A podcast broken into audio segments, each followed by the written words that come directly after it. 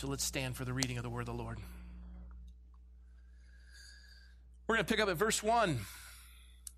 So Jesus got into a boat, crossed over, and came to his own city. Then behold, they brought him a paralytic lying on a bed. When Jesus saw their faith, he said to the paralytic, Son, be of good cheer, your sins are forgiven you. And at once some of the scribes said within themselves, This man blasphemes. But Jesus, knowing their thoughts, said, Why do you think evil in your hearts? For which is easier to say, Your sins are forgiven you, or say, Arise and walk? But that you may know that the Son of Man has power on earth to forgive sins. Then he said to the paralytic, Arise, take up your bed, and go to your house. And he arose and departed to his house. Now, when the multitude saw it, they marveled and glorified God who had given such power to men. Let's pray. Holy Spirit, as you lead us into all truth, we avail our hearts to receive from you. We thank you for the timeliness of this verse as we are studying your word, as we're going through it systematically, and we're so grateful that you would orchestrate through your control of time and space and all those things that we would be blessed today to receive all you'd have for us. So cause us to come alive. And we thank you for all you're going to do. And we give you the glory. In Jesus' name, amen. Well, please be seated. So this uh, this story is covered in three of the four gospel accounts. It's in Mark and also in Luke. And uh, Mark is Peter's account Mark wrote down Peter's account of, um, of this event. And it's interesting because Peter's account adds something that Matthew doesn't, and Luke adds some things that Mark and Matthew don't add. And as we see this, uh, we, we learn from the other gospel accounts that there are four men. There are four men that are bringing their friend who's a paralytic. Now, the word paralytic means paralysis. It, it, it, we don't know if it's through disease like cerebral palsy. We don't know if it's a result of an accident. We don't know if he was born that way. We're not sure what it entails. But we do know that he's completely paralyzed in the sense that he's on a bed. He can't move. The, the scripture points out that he's not sitting up, he's lying down on this bed as an invalid. And he requires the assistance of his four friends. And, and in this account, it says that they brought this paralytic lying on a bed. The other account says that the place where they brought him was so packed, it's estimated there was over 10,000 people and they're descending upon a house. We believe it to be Peter's house because Peter takes so much time in the book of Mark to describe what they did to his roof. Uh, and I'll share with you in a moment about that.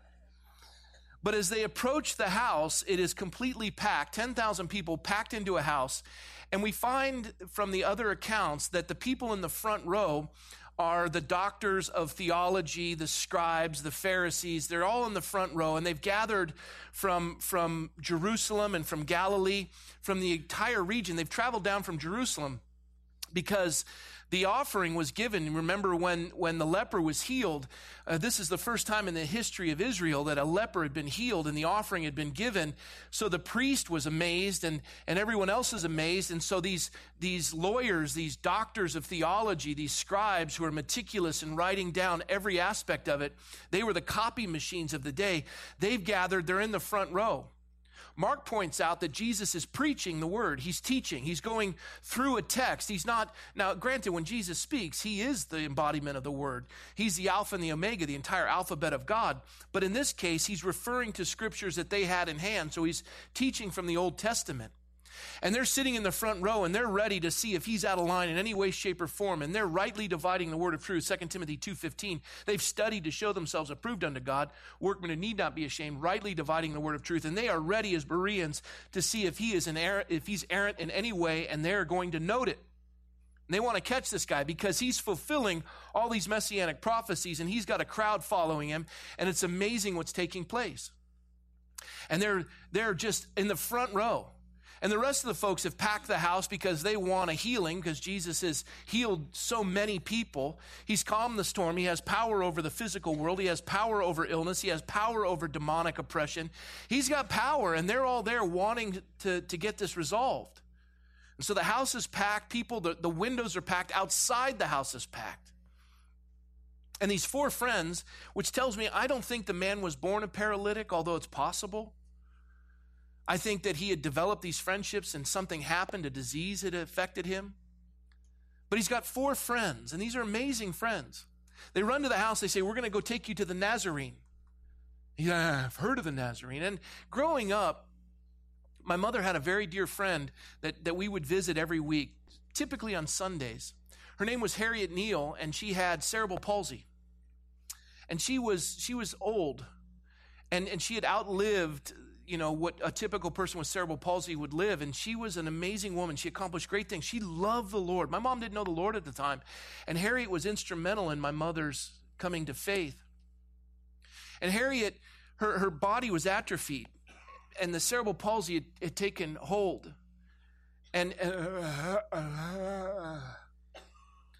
and and my mother would make me talk with her. I'd say hi hi, hi mrs neal and my mom said, call her Harriet.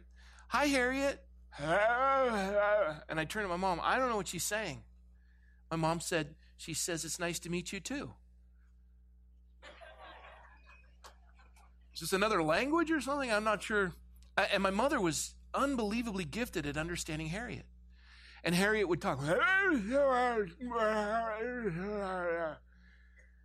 And I, I, I, Mom, I don't understand. She says she wants to know how your day was. And, and visit after visit, I got to a place where I completely understood Harriet. And I knew what she was saying. And she was articulate and she was funny. She was so funny. She'd tell a joke and it would I'd giggle. And I'm looking at her and she'd laugh. And she was surrounded by friends. She was involved in the community. She was instrumental in, in the Cerebral Palsy Association. And I, I, I was deeply touched, and my mother was too.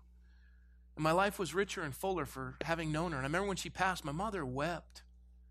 Remember, we were all we were all choked up. Sweet, sweet woman. And and this story for me takes me to, to Harriet. Only the friends brought their paralyzed friend to Jesus, Harriet brought my mother to the Lord. And, and seeing this picture of these four men, they go and they grab their friend and they say, We're going to go see the Nazarene. And their friend, no, no, no. And he's, he's paralyzed, whether it's physically, emotionally, or spiritually. He, he has to rely on them to bathe him and, and to clean him and all the things necessary and to feed him. And now they're taking him and he's going to be embarrassed. And they run up to the, to the house and it's packed. And people are going, Get, you should have gotten here earlier. I've got a hangnail. I'm not giving my spot to you.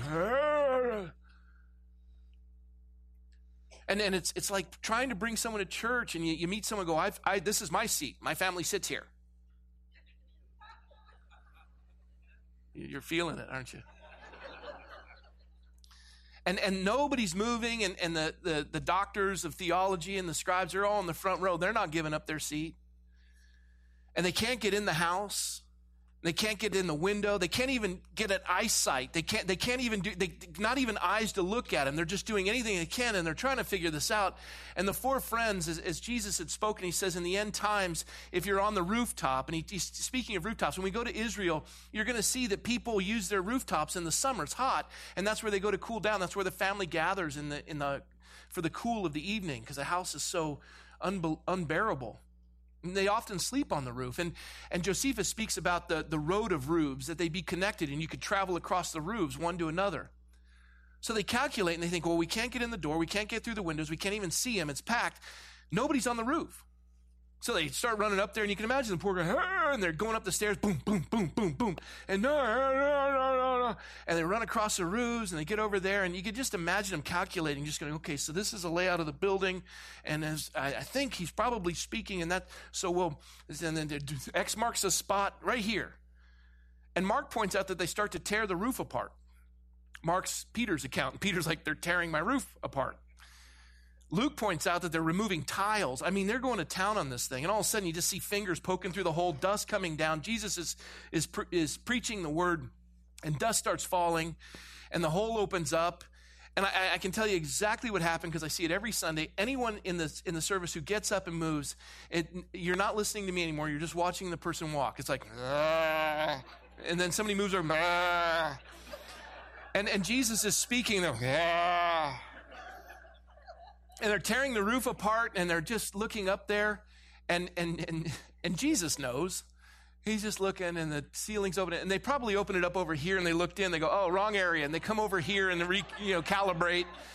And then now they're doing it again and and he's on a gurney so they they've got to get a wide hole unless they're going to put him down this way and then drop him this way and then bring it down. And, and that takes a lot of engineering skills as well but they open up the roof tear it apart. Peter's like what the heck man? So unorthodox, so outside the box, so not right.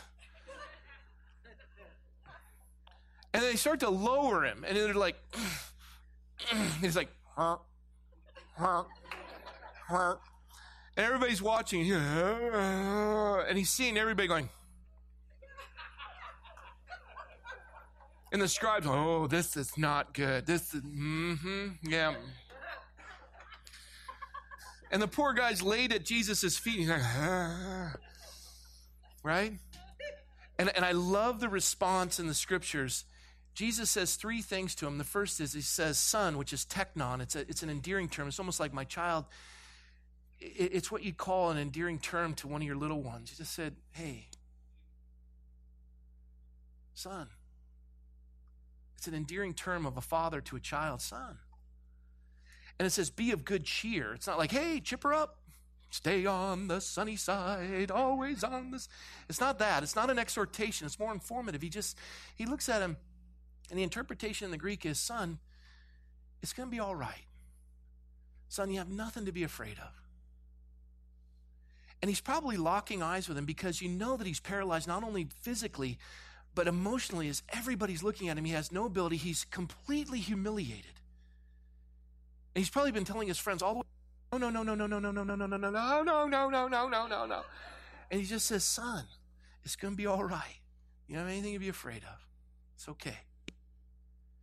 And he, he locks eyes with him and he comforts him. And then he says these words to him. It's the second statement that Jesus makes to this man. He says, Your sins are forgiven you.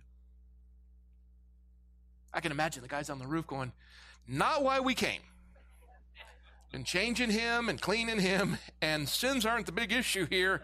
Do something like you did with the uh, hoopty guy over there in the Gadarenes. Fix this here, will you? He says, Your sins are forgiven you. Immediately, the scribes, the doctors of theology say, He blasphemes. And the other account says in both Mark and Luke, it says, Only God can forgive sins. Well, they were wrong and they were right. Only God can forgive sins. But he wasn't blaspheming. He was God and is God and will always be God. Now, that being said, now we got a problem. And this is where I take into account my brother, my, my probably one of my best friends, Brad, Brad Cummings. I've come to deeply love him and appreciate the gift God's given him. And I think this is a gift from the Lord to me, if not for any of you. So if you'll just be patient with me while I indulge myself. There's a couple of things in this story that kind of catch me off guard. One is Jesus says your, your sins are forgiven you. Well, excuse me. I read Matthew's account, I read Mark's account, and I read Luke's account, and in none of those accounts did the paralytic say, Will you forgive me?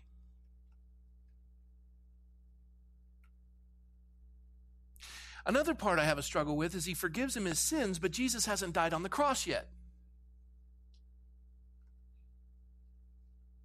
I don't know the man's heart. I don't know his faith. I don't know his repentant nature. Repent, confess.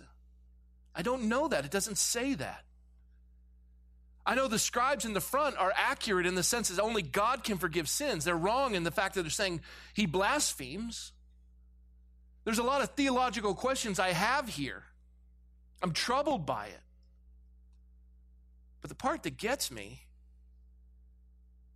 is when they say this man blasphemes. At once they said this man blasphemes. They have no concern over the man. They, they, they don't hear the tenderness of Jesus' voice. They didn't hear what he said. And the most amazing thing about Christianity, most amazing thing about Christianity, is we have a God who forgives sins. So well, I don't need to be forgiven. Oh, yes, you do. It's against God and God alone that we've sinned and done this evil in His sight. You see, sin, and we hate the term sin, I've said it a thousand times, I'll say it a thousand more until everyone's heard.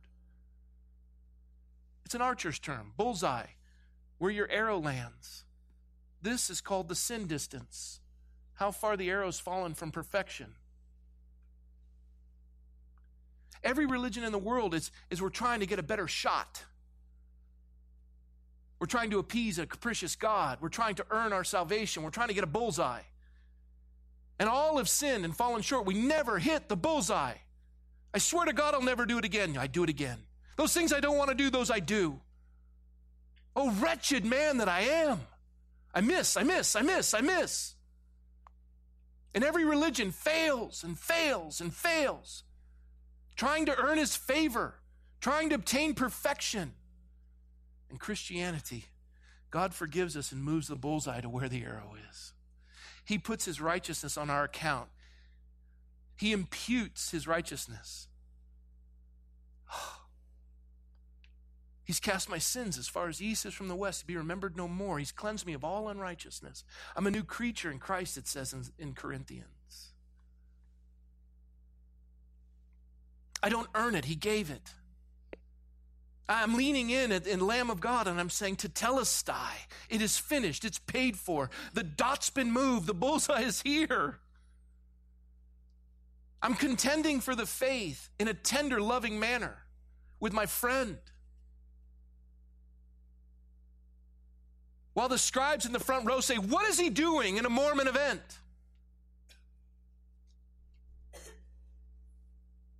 And in the process, why is he at the Canyon Club? What's he doing at the community center? Why isn't he in church? I get that. But the part that comforted me as I indulged myself is that in the midst of it, Jesus says, knowing their thoughts, and he read their thoughts, he says, Why do you think evil in your hearts? For which is easier to say, Your sins are forgiven you, or rise and walk? They had watched people perform miracles. They knew Moses, they knew Elijah, they knew Elisha. They knew miracles could be done by man, but the forgiveness of sins was God alone. And God is, com- is merciful, but he's completely just. And if he's going to forgive sins, somebody's got to pay. The Bible says the wages of sin is death. I remember when I was a young boy throwing the ball against a wall in my neighbor's house on their garage. And I was practicing for Little League. And there was a window to the right, but I didn't have to worry about that until I tried to practice a curveball, and the thing went right through the window. And I ran into the house. And the man next door, the Gallards, they were very wealthy. I thought they can pay for their own window. My dad, a poor naval officer, the Gallard, Mr. Gallard comes next door, knocks on the door. My dad answers it. He says, Captain, or actually at the time, Commander McCoy, your son broke my window. I can pay for it. That's not a problem. But this is the third time it's been broken. I didn't do it the first two times. He says, and I, I replace it. He said, nobody's going to learn a lesson. He said, the boy has to pay for what he's done. You see, the window's broken. Somebody's got to pay. It's going to cost somebody something. Why not the one responsible for breaking it? Me. I didn't have the wherewithal to pay. My father paid for it. He, interceded and paid the penalty. A debt I could never pay. Maybe someday in my life, but not at the moment. You see, when there's been an injustice, somebody has to pay. The wages of sin is death. Christ came to die for a sinner such as I, to pay the penalty for the sin I committed that he never did. He was a sinless lamb, slaughtered for my sake. He died to pay the penalty for my failure. His righteousness, his blood, atoned, covered my sin, paid for it. To Tetelestai, paid in full. To Tetelestai, it is finished, what he said on the cross. I whispered that to my Mormon friend. To Tetelestai, it is finished. Atoned for, paid for. He moved the bullseye to where I am. I've received that by faith. You see, it's harder to say your sins are forgiven you because that means you have to pay for it.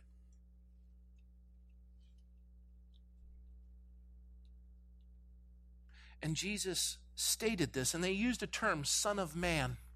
He used a term of himself. And when he used the term Son of Man, never before quoted until now, this is out of Daniel chapter 7. This is, this is a testimony that he is the Messiah. Nobody uses that term. Who are you to use that? And he says, that you may know that the Son of Man has power on the earth to forgive sins. He said to the paralytic, Arise, take up your bed, and go to your house so that you know that the Son of Man has power on the earth. You see, we're on the earth for one reason to be reconciled to God, to be reconnected with God. Reconciliation. There's enmity between God and man, and it has to be resolved. The Son of Man came to save, seek and save that which was lost, to reconcile sinful man to a holy God, to pay the penalty. And as he, des- he described this. He says that the Son of Man has power on the earth. You're on this earth, and there is no, there's no purgatory, there's no baptism of the dead. On this earth, we must receive that forgiveness. And every man is without excuse because we know that we're sinners. We know that we fall short. We know that we fail. And we can try to earn God's favor by keep shooting at the target and keep missing. Or we can realize that God moved the bullseye and we receive it by faith. And that's the love of God. God did not come into the world to condemn the world, but to forgive the world. And this is the beauty of Christianity. And he declares this. And he says that you may know that the Son of Man has power to forgive sins on the earth. He turns to the paralytic and he says, Arise, take up your bed, and go to your house. I saw Harriet Neal, and I remember, you know, you talk about atrophy of muscles. Harriet had no muscles. Her legs were just sticks, as were her arms. And when I had blown out a disc in my L4, L5, L5, S1, my left leg, to this day, on the left side of my shin, you can kick me, pour hot water on, I can't feel it. And my, th- this area of my leg, uh, it atrophied till I had the surgery. And this leg was immensely skinnier than my right leg. I looked silly. It took me a while through therapy to bring it back. And this man's paralyzed, atrophy. And when he says, Arise, take up your bed and walk, I go to therapy? It'll take a few weeks. No, no, no, no, no. Up. When he said, Yahior wa Yahior, light be, light was. Nilo, uh, uh when he, we, we, out of nothing, barah, he created. Peace be still, and the storm was calmed. And he says to him, Arise, take up your bed and walk. Immediately, whoosh, whoosh, whoosh, and I think, in addition to his body healing, God gave him an accent. Look at my pecs and my uh, deltoids and my. I've gotten, these are strong right here. I'm going home to show my family that I've gotten very huge. And the delts here, I look like a V. Coming home, make the door bigger as I come through. I open it very carefully I say, Hey, I'm home, everybody. Look at me. I added that. But he, Jesus said, Make sure you take up your bed. Carry that so everyone sees this instrument of your paralysis. He walks through with his bed. Not a problem. I can carry it now because I'm buff. And look at me. Hey, everybody. Get to the chopper. I added that too. And he arose and he departed to his house. He arose and departed to his house. And then it says, The multitude saw it, and they marveled and glorified God who had given such power to men. The other passage says that when these four men lowered their friend through the roof, Jesus looked up at them and he said, Your faith has healed this man. I had people all week pray for my, my right ear. It's still not healed. You guys need work. And I love it when people say, You don't have enough faith, and that's why you're not healed. And I always respond with this text well, then how about your faith? Because theirs healed him. Why can't yours heal mine? Is there a possibility that God wants me to have this for a season? Because I'll tell you what's happened in this last week. I've really come to appreciate that which I used to take for granted. Amazing how God gives you a love for life. Everything's new. He says, Your faith has healed this man. And I think about the scribes, the doctors of theology in the front row. I think about these knuckleheads up here tearing open Peter's roof. Both are wrong, and both are right. Study to show yourself approved unto God, a workman who need not be ashamed, rightly dividing the word of truth. And they're wanting to bring their friend to Jesus, no matter what they need to do. The way they did it, Peter wasn't thrilled. Right?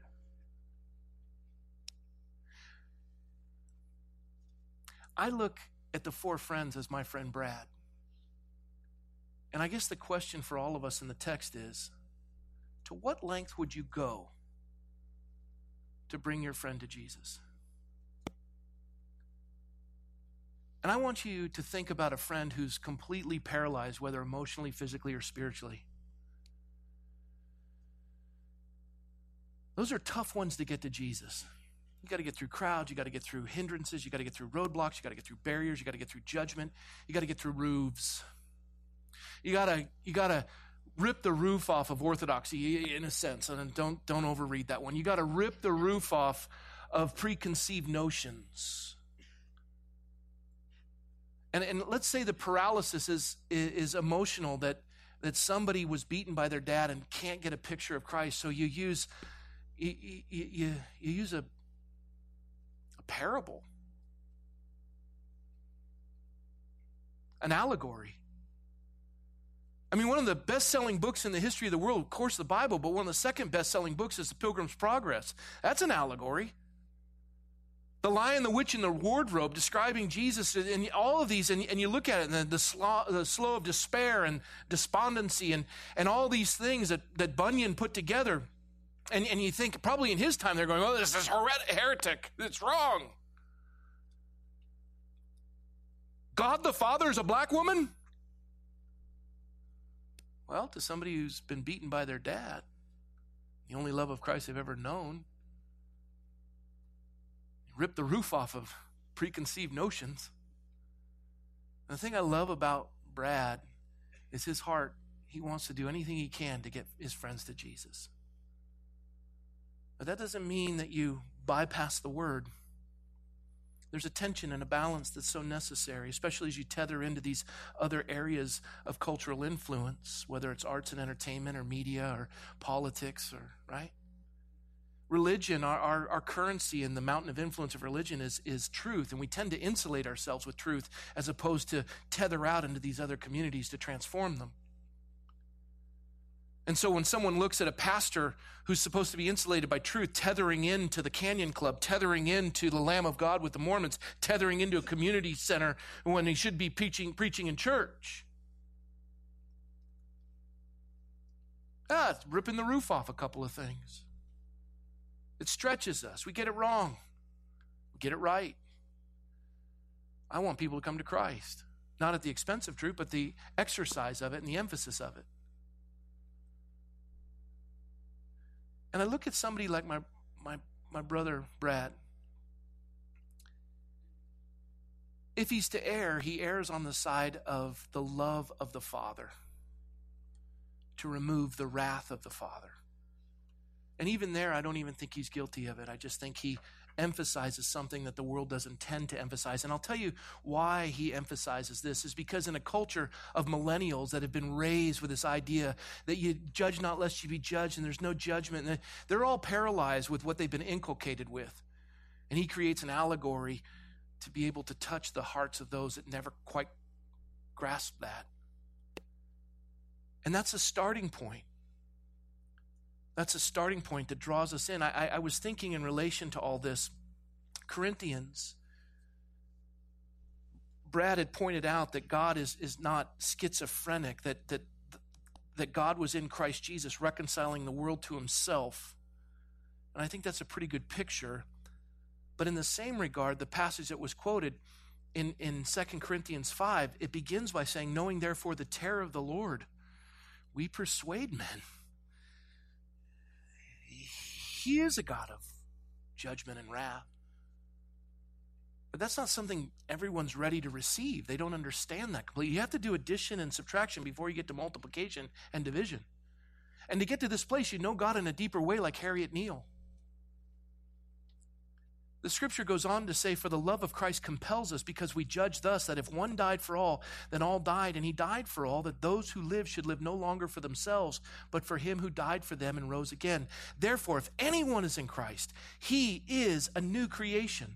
Old things have passed away. Behold, all things have become new. Now, all things are of God who has reconciled us to himself through Jesus Christ and has given us the ministry of reconciliation, bringing people to the Lord, helping them understand that the bullseye needs to be moved. That is, that God was in Christ, reconciling the world to himself, not imputing their trespasses to them, and has committed to us the word of reconciliation. Now then, we are ambassadors for Christ as though God were pleading through us we implore you on Christ's behalf to be reconciled to God. For he made him who knew no sin to be sin for us, that we might become the righteousness of God in him. Now, what's important about that, and I like what one author writes, he says, if we are in Christ, God makes our pain a channel of his grace to bring about a deeper trusting and delighting in him. We tend to see pain through our own eyes. We want to understand it. But pain is a gift from God that nobody wants to receive, and it's deeper than we have imagined. And in the shack, it's a beginning lesson in pain, and it allows people an access that I appreciate as they as Brad lowers them through the roof. I like what this author says. Without answering all of our questions about pain in detail, we learn that God is greater and his purpose is more mysterious and wiser than we can fathom, and that pain, in his good providence and plan, is his strange grace to draw us to him and not simply a question requiring an answer on our own terms. And you look at the book of Job. This is a tough one, and it's the oldest book of the Bible. This is a man who lost his family, who lost his business, who lost his house, who lost everything but his nagging wife. And God did it. God did it. And, and, and, in Job chapter 2, his wife said to him, Do you still hold fast to your integrity? Curse God and die. What a neat woman. But he said to her, You speak as one of the foolish women speaks. Shall we indeed accept good from God, and shall we not accept adversity? In all this, Job did not sin with his lips. God gives us challenges. Harriet Neal will tell you that she's okay with what God gave him or gave her. It was an instrument to lead my mother to Christ, to have a profound influence in my own life. Job wrote in Job 42 I know that you can do everything, God, and that no purpose of yours can be withheld from you. He also says in verse 11 of chapter 42 the passage reads Then all his brothers, all of his sisters, and all those who had been his acquaintances before came to him and ate food with him in his house, and they consoled him and comforted him for all the adversity that the Lord had brought upon him. He was restored, he got all of his wealth back, but he still had the memories of the loss. And God had allowed that. Job didn't have the book, he didn't know the end. He went through all of that and trusted God through the pain as Harriet did through the entirety of her life. There's, this is a beginning point. I'll do whatever I can to put people at the feet of Jesus. I want to bring them to, I'll, I'll rip the roof off of, of whatever your preconceived notion is. And, and, and if you want to sit in the front row and pick fly poop out of pepper, do it. But I'm going to get my friend to Jesus. And while the world just, just dissects the movie. Millions are being laid at the feet of Jesus. and the paralysis of, of whatever emotional paralysis, whatever it is, they're being lowered. And Jesus is looking and he just says, Child, it's going to be all right. I'm going to work through this. And all they wanted to do was get their friend to Jesus. I'll close in these moments with the concern of universalism. I didn't do this first service, but I felt compelled to do it this service. I don't know why. Universalism is a doctrine that teaches all people will be saved. My Mormon friends believe that.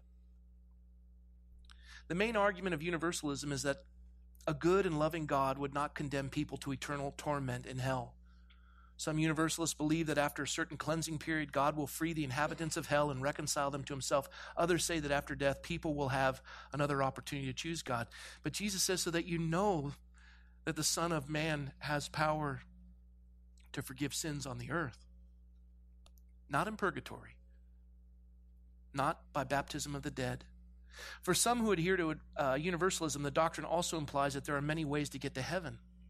They apply passages like Acts 3:21 uh, it says, "Whom heaven must receive until the times of restoration for all of all things, which God has spoken by the mouth of all of His holy prophets since the world began." They use Colossians 1:20, and by Him to reconcile all things to Himself, by Him, whether things on the earth or things in heaven, having made peace through the blood of His cross. They use Romans 5:18. Therefore, as through one man's offense judgment came to all men, resulting in condemnation, even so through one man's righteous acts the free gift came to all men, resulting in justification of life. They also use 1 Corinthians 15. Then comes the end when he delivers the kingdom of God, the Father, when he puts an end to all rule and all authority and power. He must reign till he has put all enemies under his feet. The last enemy that will be destroyed is death, for he's put all things under his feet. But when he says all things are put under his feet, it is evident that he who put all things under him is accepted. Now, when all things are made subject to him, then the Son himself will also be subject to him who put all things under him, that God may be all in all. But it's interesting, uh, it runs counter to the entirety, the whole counsel of God's word, and the teaching that the Bible says that you must call upon the name of the Lord to be united to Christ and eternally saved. Not all men in general are saved. Jesus taught these things. Matthew 10, we'll get to this chapter soon. Matthew 10, 28. Do not fear those who kill the body but cannot kill the soul, but rather fear him, himself, Jesus, who is able to destroy both the soul and the body in hell. No one spoke more of hell than Jesus. He didn't want anyone to go there.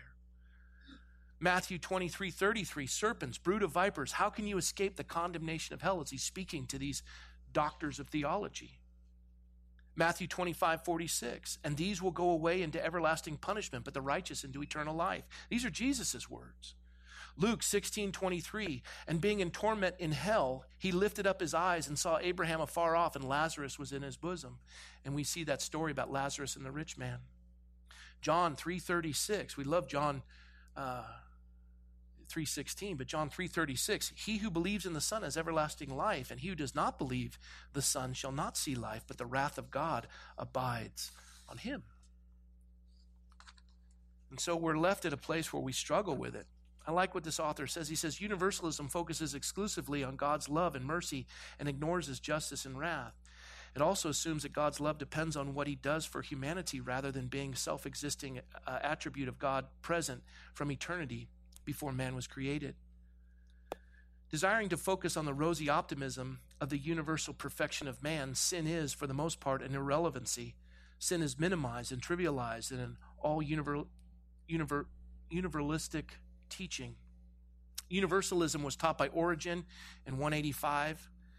Uh, he lived from 185 to 254, but was declared heresy at the Council of Constantinople in 543. This one author says, that one reason for the resurgence of universalism in the current attitude that we should not be judgmental of any religion, idea, or person by refusing to call anything right or wrong, universalists not only cancel the need for Christ's redeeming sacrifice, but also ignore the consequences of unrepented sin. And, and I understand this culture struggles with judgment. And that's what's so spectacular about the shack is it, it's right on the edge and they rip the roof off and you're like, that's my roof. But it's an access point to bring him to Jesus. I marvel at that allegory as I did with, with Pilgrim's Progress. And I, I look at this and I think to myself, to what extent will we go to bring someone to Christ? If you want to sit in the front row and be upset that your pastor was at the Canyon Club or at a Mormon event or ditching church on a Sunday to be at a community center, okay. Okay. If you want to sit in the front row and condemn my friend, okay. But I'm moved by people ripping off the roof of our preconceived notions on how to get people to Christ. I don't compromise the truth, I seek to exercise it. And I will fail. But don't spend your life solely in the front row judging me. You go find your friends and get them to Jesus. And we're all going to be so busy, we won't be picking fly poop out of pepper. Now, I love the word, and I will continue to strive to rightly divide it. And from that foundation, we will tether into these other cultures and make an influence. But if you want to find a loose thread in my life, it won't be hard. And if you want to pull on it and you think that that's productive, you go ahead. But in the meantime, I'm thinking, I can think of a grip of people that are paralyzed right now. And I want to do anything I can to get them to the Lord. And I'll sit with them in a Mormon event, and I'll sit with them at the Canyon Club, and I'll sit with them at the community center. And one of the greatest for me was sitting across from my sister. We had dinner Saturday night. I knew the Lord wanted me there because my ear was just pounding. And I had to lean in. And she said things to insult me and try to bait me. You can't insult a dead man. I just kept loving on her, loving on her. I watched her soften. I think we can all do that. I think that's the joy of the text. And don't despise the pain. Jesus wanted to celebrate the pain as he had the man carry his gurney. And Harriet Neal didn't despise the pain, she embraced it. God's deeper than all of it. This is the start, but a life like Harriet's is going deep. And I'll tell you what, God's as faithful when you first get lowered through the roof as he is when you've lived your entire life with cerebral palsy. And he will show himself deep and faithful and loving. Trust him. And do whatever you can to bring people to him. Because this is the hope for all mankind. May God bless you, strengthen you, rip the roof off it in Jesus' name. Amen. Let's pray. Lord, we thank you for your word. We thank you for your faithfulness through the text to just touch our lives and to realize, Lord, that we're either in the front row or on the roof and we all have a role. And the tension in the body of Christ is to not to be insulated by truth, but not to just go around just tearing roof, roofs off for no reason, but there's a balance in it all. In the center between the men in the front row and the fellows on the roof is Jesus. And so, Lord, we thank you that you are the center theme and you're the one who forgives sins. And there's much we don't understand and there's questions that we have. But if we can get people to you in spite of their paralysis, God, you do an amazing work. And you just blow the minds of those who witness that work. And I'm so grateful for the way in which you use us folks like Harriet. God, thank you for pain. And I know that's a strange thing to thank you for, but it's in that that we have the stories of life that touch us so deeply and bring people to Christ. And so, Lord, I pray that you'd minister and touch lives and help us to lower our friends at your feet and do whatever it takes to bring them to you. God, thank you for your word today, and we love you and we praise you. In Jesus' name, amen.